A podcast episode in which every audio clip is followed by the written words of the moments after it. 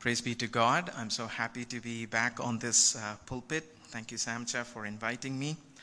Uh, today morning, let's turn to Ephesians chapter 4. Ephesians chapter 4. And as we are turning to Ephesians, I'm reminded of an old memory where one Sunday, many, many years ago, I don't really exactly remember which year it was, but one Sunday morning, Samchan got on the pulpit and uh, he told there is no sermon today, but rather we're going to read the whole of Ephesians. Some of you old timers might remember it, and we did that in the morning and English, you know, English as well as Malayalam service.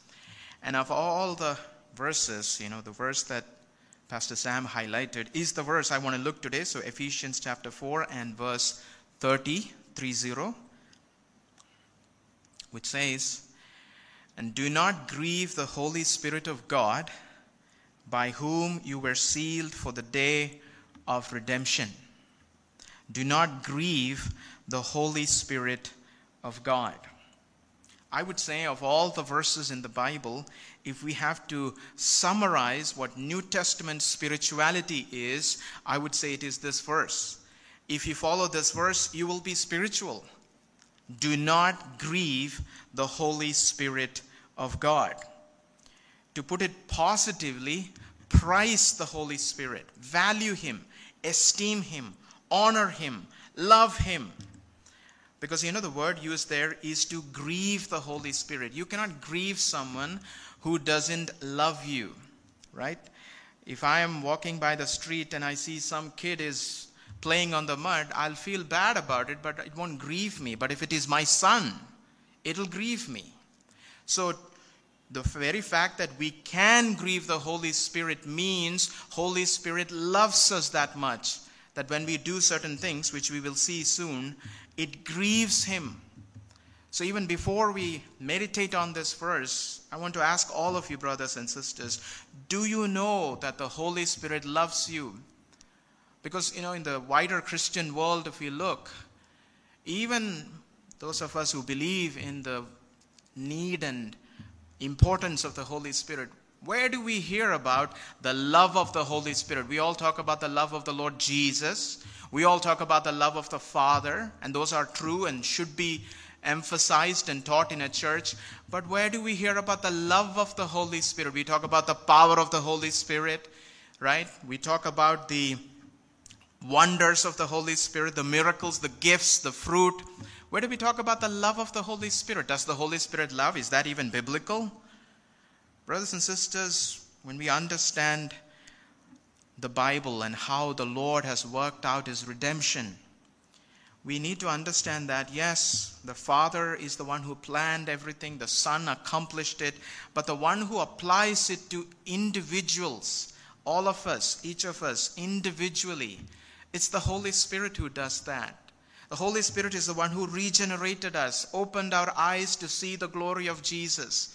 The Holy Spirit is the one who gives us assurance gives us the, the witness in our hearts that we are the children of God, that this is not just some intellectual understanding of the faith. I know my God, I know my Lord Jesus. That's the Holy Spirit's work, giving us that understanding that we are now the children of God by whom we call God Abba Father. He's the one who intercedes for us, He's the one who gives us guidance, He's the one who leads us, He's the one who convicts us and so on and so forth. There are very many ministries of the Holy Spirit. Why is He doing it if not for loving us? He loves us. The Holy Spirit loves us, and that is the reason why we should not grieve Him. Do not grieve the Holy Spirit. Do not cause Him grief. It is our responsibility to be careful to obey this command and to prize Him, to value Him to esteem Him, to treasure Him. I'm not going to do anything that will grieve the Holy Spirit in me. Are you like that, brothers and sisters? Is that how you live your life? Is that how you engage in all of your responsibilities and relationships in life? Are you careful? Are you careful to not grieve the Holy Spirit? Or are you careless? are you careful to not grieve the Holy Spirit? Now, what I want to concentrate is what follows. What follows is how you should not grieve the Holy Spirit in your relationships with one another. Now that we are saved, now that we are born again, now that we are forgiven, now that we are the children of God, there is a real difference in the way we deal with one another, especially inside the church. And in that relationship, in that fellowship, we should be careful to not grieve the Holy Spirit. Please look at verse 31 and 32. We'll look at 31 first. Let all bitterness and wrath and anger and clamor and slander be put away from you along with all malice. Immediately after saying, Do not grieve the Holy Spirit of God by whom you were sealed for the day of redemption, what does Apostle Paul say? Be careful how you relate to one another. There is a way you should relate to one another where these things should not characterize your relationship. You should avoid these things because these things, very explicitly, we can make this understand, right? Very clearly, it is mentioned here. If you do these things, it will grieve the Holy Spirit. Of course, if you look at verses 29 and above, there are things in our individual life we should follow, but that's not my uh, topic today. But I'm talking at church as a group, church, church family at large. How we relate to one another. We can do certain things and grieve the Holy Spirit. Let's look at them one by one. First of all, all bitterness it's a, it shocks me every time I read this verse that the very first thing the Apostle Paul has in mind when he talks about not grieving the Holy Spirit in our relationship with one another in the church is bitterness. Would you say that? If someone asked you, How can church members grieve the Holy Spirit? What will be the first thing you will mention? If you ask me, I will say, Well, if they don't use their gifts, if they quench the Spirit, I'll think in ministry terms. But the Apostle Paul says, all bitterness. Bitterness. What is bitterness? It's a long standing resentment. We sometimes call it merely unforgiveness, but it's more than that. The root Greek word suggests long standing resentment which is unwilling to reconcile. You have written of certain people, they will never be in good relationship with me. You have consigned them to your hell. No relationship with them. Because you have certain things they have done which you are constantly brooding over it and you're thinking that's what they did to me many many years ago. In families right? We all know this. In 1975 you did this right? We all have a, a bookkeeping at home where we can always turn look at the name which year they did this that is bitterness, long standing resentment. You know, in the Greek, this word is the root word from which we get the name picric acid. Some of you who know chemistry might know this. Picric acid is an explosive. and that's where that's that picric acid, picric, it comes from this word where Apostle Paul uses for bitterness. It's an explosive. You know, I remember once Amachan himself said this, you know, unforgiveness is like you drinking poison and expecting somebody else to die. Yeah, this is poisonous. You are brooding over and nursing real or perceived hurt. Someone might have really hurt you, or you assume someone has hurt you, and you keep on feeding it.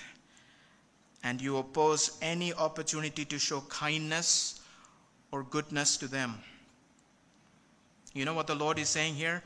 All bitterness, all unforgiveness is grievous to the Holy Spirit. Brothers and sisters, are you bitter to anybody in the church or in life at large? Do you have grudges towards somebody? That as soon as you see a person, you're like, oh, I can't tolerate him. I can't be friendly with that person. I got to sh- you know, show my face away from him because he's one of the people in my books. Do you grieve the Holy Spirit like that? Brothers and sisters, you know what you need to think? Not the person. Think about the Holy Spirit whom you are grieving and put away. Notice the command there put away all bitterness away from you. Secondly, let's look at the next three because they're all related. All wrath, anger, and clamor. They go together. Right? Uh, let me explain what these words mean. Wrath is what we call, you know, short temper. like suddenly explosion comes, you know. It's this agitation. It's, a, it's an anger that rushes along. It's rage. You know, sometimes we say fits of rage. Suddenly I got angry. I was not planning to get angry, but I saw something and triggered it. That's the word here. It's, you know, it's speaking about you know, straw which catches fire immediately and then suddenly dies. And if you study this word, the Greek word, how it is used in Scripture, you will understand something. It's used in Luke chapter 4 when the people in Nazareth wanted to kill Jesus by throwing him, throwing him out of the cliff. It is again used in Acts chapter 19 when the Ephesians were angry with Paul because he said, Idols are not God. They wanted to create a riot and kill him. And it's again used in Hebrews chapter 11, verse 27, where it says, Pharaoh was angry with Moses, he wanted to kill Moses. You see, in all these three cases, this is not simply an anger, it's an anger with a murderous intent. You want to physically attack that person. It's a fit of rage that wants to hurt the other person, either with words or with physical, you know. And the next word, which is translated as anger, is not like that. It's not this outburst. It is rather this habitual, long established, persistent anger towards someone. In fact, this is the word that is commonly used in Scripture when it talks about God's wrath. Because God's wrath is not sudden anger, He consistently hates sin and sinners. Right? But so this, when, it, when it's applied to people, it's talking about long-standing anger. Right? It's used in James chapter 119 also when it says, be slow to anger. This is the word used there. So you have the outburst, you know, sudden outburst, explosive kind, and also the slow, you know, some of us have at home what is called a slow cooker. All day long it's cooking, that kind of anger. So either the outburst or the long standing it's going on, you know. And then the third word, clamor, which is when you verbalize it and you express your anger with your words. You start yelling and shouting and bickering at others. So you have habitual resentment, which is anger. You have the explosive wrath, and then you have the outcry, which is clamor whichever kind be it. None of us have any excuse here. Whichever kind is your anger, the verse says very clearly, it grieves the Holy Spirit. Think about our lives, brothers and sisters. Anger is something that we often excuse ourselves, especially at home. Outside, we are all peaceful, lamb of God. But at home, with people who will tolerate any nonsense from you, right? That's home, right? People will tolerate any kind of behavior. Your parents, your, your spouse, your children, they've seen it. So at home, we are all relaxed. At home, do we excuse these kind of behaviors? You know, it says it grieves the Holy Spirit. It doesn't say it makes the Holy Spirit wrathful and angry. It says it hurts him. Do you understand that? It grieves him. You know, it's like a parent who at the age of 25 has to, you know, pick the child from the floor because he's licking the floor at 25. You know, you feel pity. You feel you you're grieved. You're not angry and wrathful and taking a rod and beating him. That's what it says. The Lord is looking at his redeemed children manifesting all this, and it says it grieves the Holy Spirit. It causes him sorrow. Is that how we think about our anger, our clamor, our verbal abuse of others? Is that how we think about it? That it is grieving the Holy Spirit who has been put within me as a seal for the day of redemption. Next. After anger, wrath, and clamor, it comes slander. Aha. You know, in the Greek, the slander, this word is literally blasphemy, but it's not talking about blasphemy against God. It's speaking about any kind of speech which assassinates another man's reputation. We, we talk about character assassination, right? The aim of your speech is to belittle another person, it's to hurt it's to revile another person, to speak bad about another person, to speak evil about another person. That's what this speech here means. That's what slander here means. Now, we need to keep in mind, many of us will say, Oh, I don't do anything like this. I don't go around talking evil about anybody. I'm a very kind person. You know, slander comes in two forms. There is the active kind where, you know, people are bashing and, you know, lashing out at others. And, you know, we see on social media and all, people are exposing others. There is another kind, the passive kind, which goes with another name gossip. The passive kind of slander is gossip, where we are behaving like we are just passing an information to another person, but we are actually hurting a person's reputation. You know, once an old man of God once said this. Let me read this quote. When you have nothing good to say about someone, say nothing. you know, it's a good rule for all of us to keep in church. When you have nothing good to say about someone, and let me tell you, there is nobody like that in the church. Nothing good about someone. But certain contexts, certain conversations, people are talking evil about someone. When you have nothing to speak about someone, uh, good about someone, say nothing.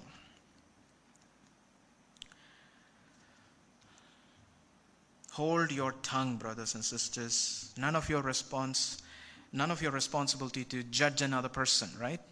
Now, if you're talking about someone whom you have responsibility, that's a different thing. Then that's not slander. That's your responsibility. You know, you're doing it out of love. But we know what this is. It's none of your responsibility to speak about some person in the church or some minister or some church, whatever be the context. Don't speak things that are reviling their character, their, their reputation. Don't engage in thus such whispering of harmful information, either face to face or through WhatsApp or social media, whatever be the means. Don't engage in it again. Why? Because it grieves the Holy Spirit. Holy Spirit is not happy when you gossip. Holy Spirit is sorrowful when you use your mouth for all such sinful purposes. And finally, it says, all of these things should be put away along with all malice, meaning evil, which is the root of all these vices. Cast it all away with all wickedness, all mean spirited, vicious attitude towards others. Throw it out. Throw it out. Because this malice is the essence of being an unregenerate person, an unbeliever, a person who has been not touched by the Holy Spirit. Don't behave like people who have been untouched by the Holy Spirit. Yeah, people in the world, they will engage in all kinds of wickedness, slander, anger, clamor, bitterness, but not you. You have been saved by the Lord. The Holy Spirit is at work in you. You cannot behave like this. You cannot still be behaving like your old man. You're a new man in Christ. Behave like that. That's what pleases the Holy Spirit. So avoid all these things. Brothers and sisters, once again, before we move to the next verse, notice this is a command. You put away. Yes, the Holy Spirit gives us grace and power to do this, but it is your responsibility. You're not going to suddenly, magically, suddenly wake up one day and see all your anger gone. No, you have to fight it. You put away. You put away these things from you. It is your responsibility. Like it says in Philippians chapter 2 God works it in, you work it out. It's your responsibility. So, why is it that after many, many years of being saved, we are still falling into these sins? It's our responsibility that we are still not engaging in these areas and overcoming. Now, let me briefly, uh, shortly look at verse 32. Instead of all these things, what should we be doing? Verse 32 Be kind to one another, tender hearted, forgiving one another, as God in Christ forgave you. Three things, right? Be kind to one another, tender hearted, forgiving one another, as God in Christ forgave you. Brothers and sisters, especially as we come together as a church, let these three qualities mark our life.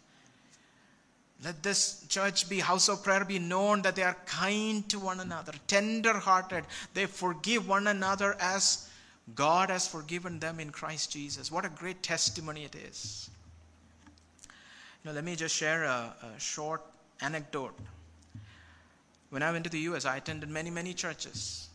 And uh, all the churches I attended and I was part of, I worked for, and I ministered were not Indian churches. In fact, I was never part of Indian churches. I didn't have any Indian friends in the US. I was always in uh, white American churches.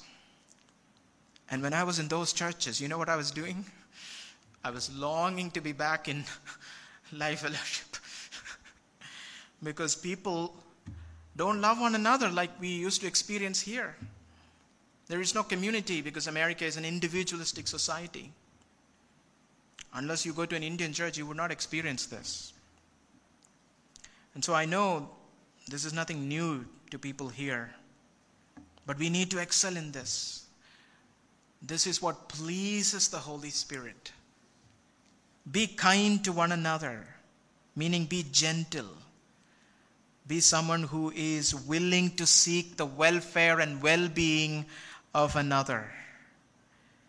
And this, is, this kindness shouldn't be just an aspect of your mind, it should characterize your words and your deeds. Will people say that about you? That in this church you are a brother who consistently speaks kind words. And your, and your works are marked with kindness, meaning you are seeking the good of the others. You are a person who is committed for the well being and welfare of others. This attitude pleases the Holy Spirit. And then next is tender hearted. I love this. Tender hearted to one another.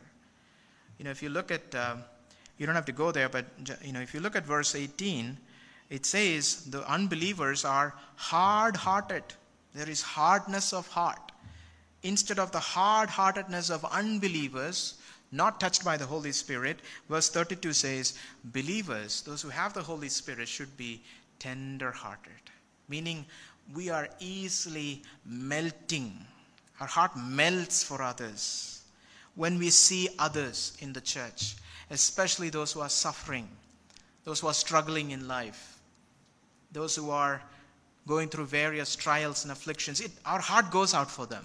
I don't need to hear a sermon for that as soon as I see them, my heart goes out for them. I'm, I'm tender towards them. My, my heart, uh, this is my brother, this is my sister, this is my child, this is my father or mother in Christ who is struggling. My heart goes out. There is a tenderness, there is an affection, there is a compassion. You are quickly moved to love. Can it be said that about you? You're quickly moved to love when you see your brothers and sisters in the church. Brothers and sisters, that kind of caring, understanding, sensitive, and compassionate heart for one another. That's what the Holy Spirit desires in the church.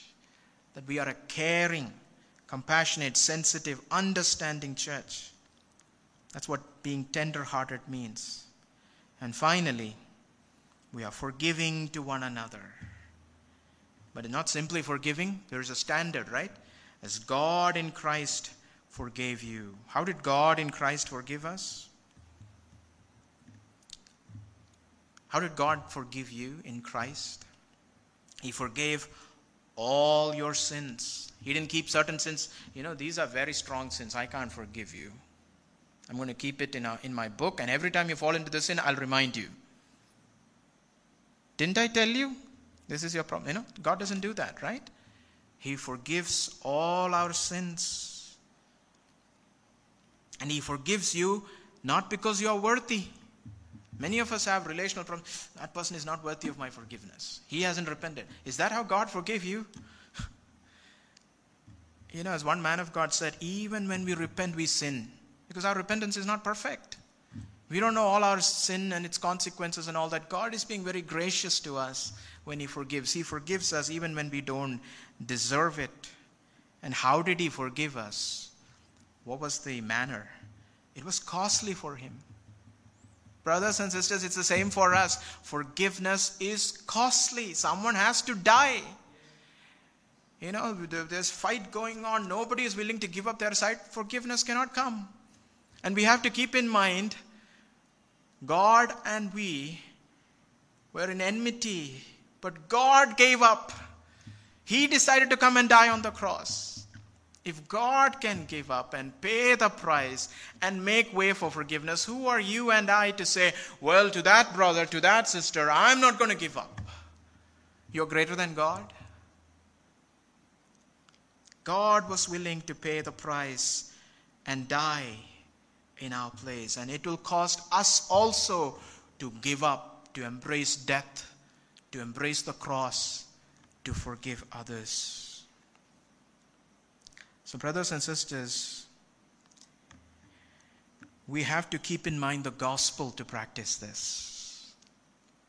This cannot be practiced by people who have not tasted the gospel, right? If you look at all these three things, we can find the origin, the source of all this is from the gospel. We are called to be kind to one another. You know why? Because in 1 Peter 2, verse 3, we have tasted the kindness or the goodness of the Lord. We are called to be tender hearted. You know why? Because we have tasted the tender heartedness of the Lord. That's why in James 5:11 we are called to be compassionate and tender mercy, right? The Lord is compassionate and full of mercy in James 5:11.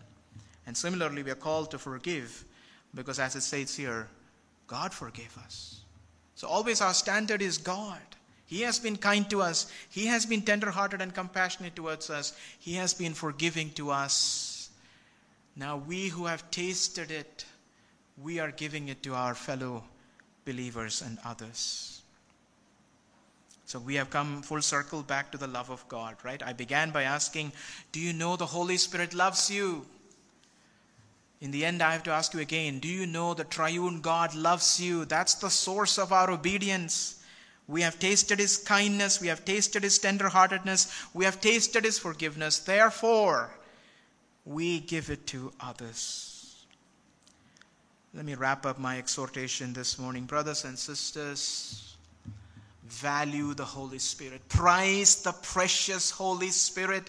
Do you know how valuable the Holy Spirit is? Do you prize Him? Do you treasure Him in your life?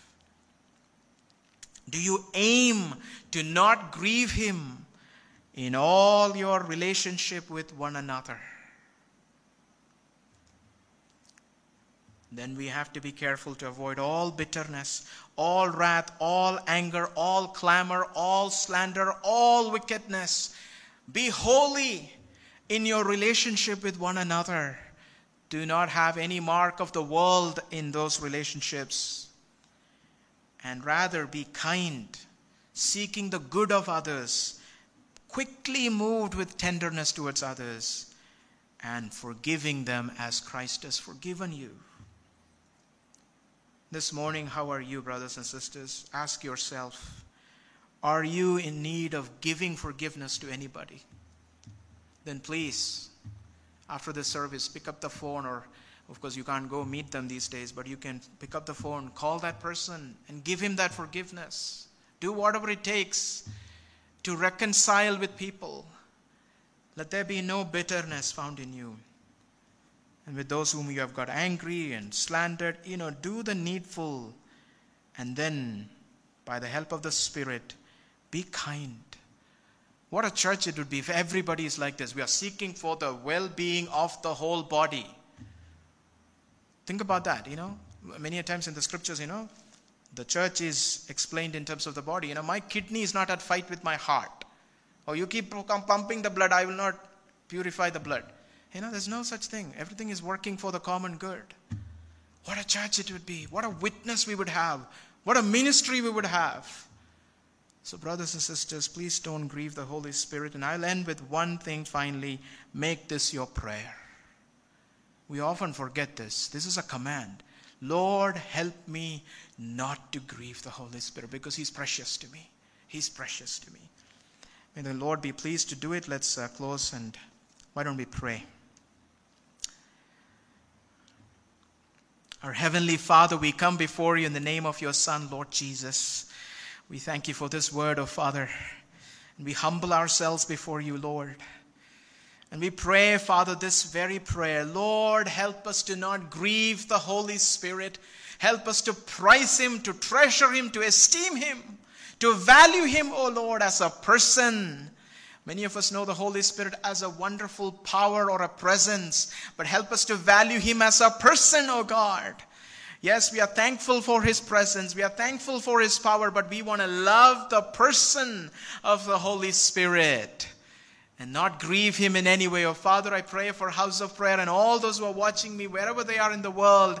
Lord God, please use this word and please encourage us to lead a life free from all these vices and grant us a heart, oh Father, that is truly kind, truly tender hearted, soft, Lord and Lord, forgiving others. Oh, Father, let there be healing coming into the lives of those who are watching me, Lord. Relational healing, peace, Lord, and a joyful communion with the Holy Spirit because he is no longer grieved with our behavior. Oh, Father, bless us. And in the coming days, may your power and your manifestation of the Spirit be all the more strongly evident because we are walking close with you, oh, Father. May this word be used to that end and continue to bless this church, oh, Father, house of prayer, oh, Father. And may your plans and purposes concerning this church this body, of Father, be revealed in the coming days and use us as a body, of Father, for your glory, for your glory, O Lord by the power of the very same Holy Spirit. In Jesus' name we pray. Amen.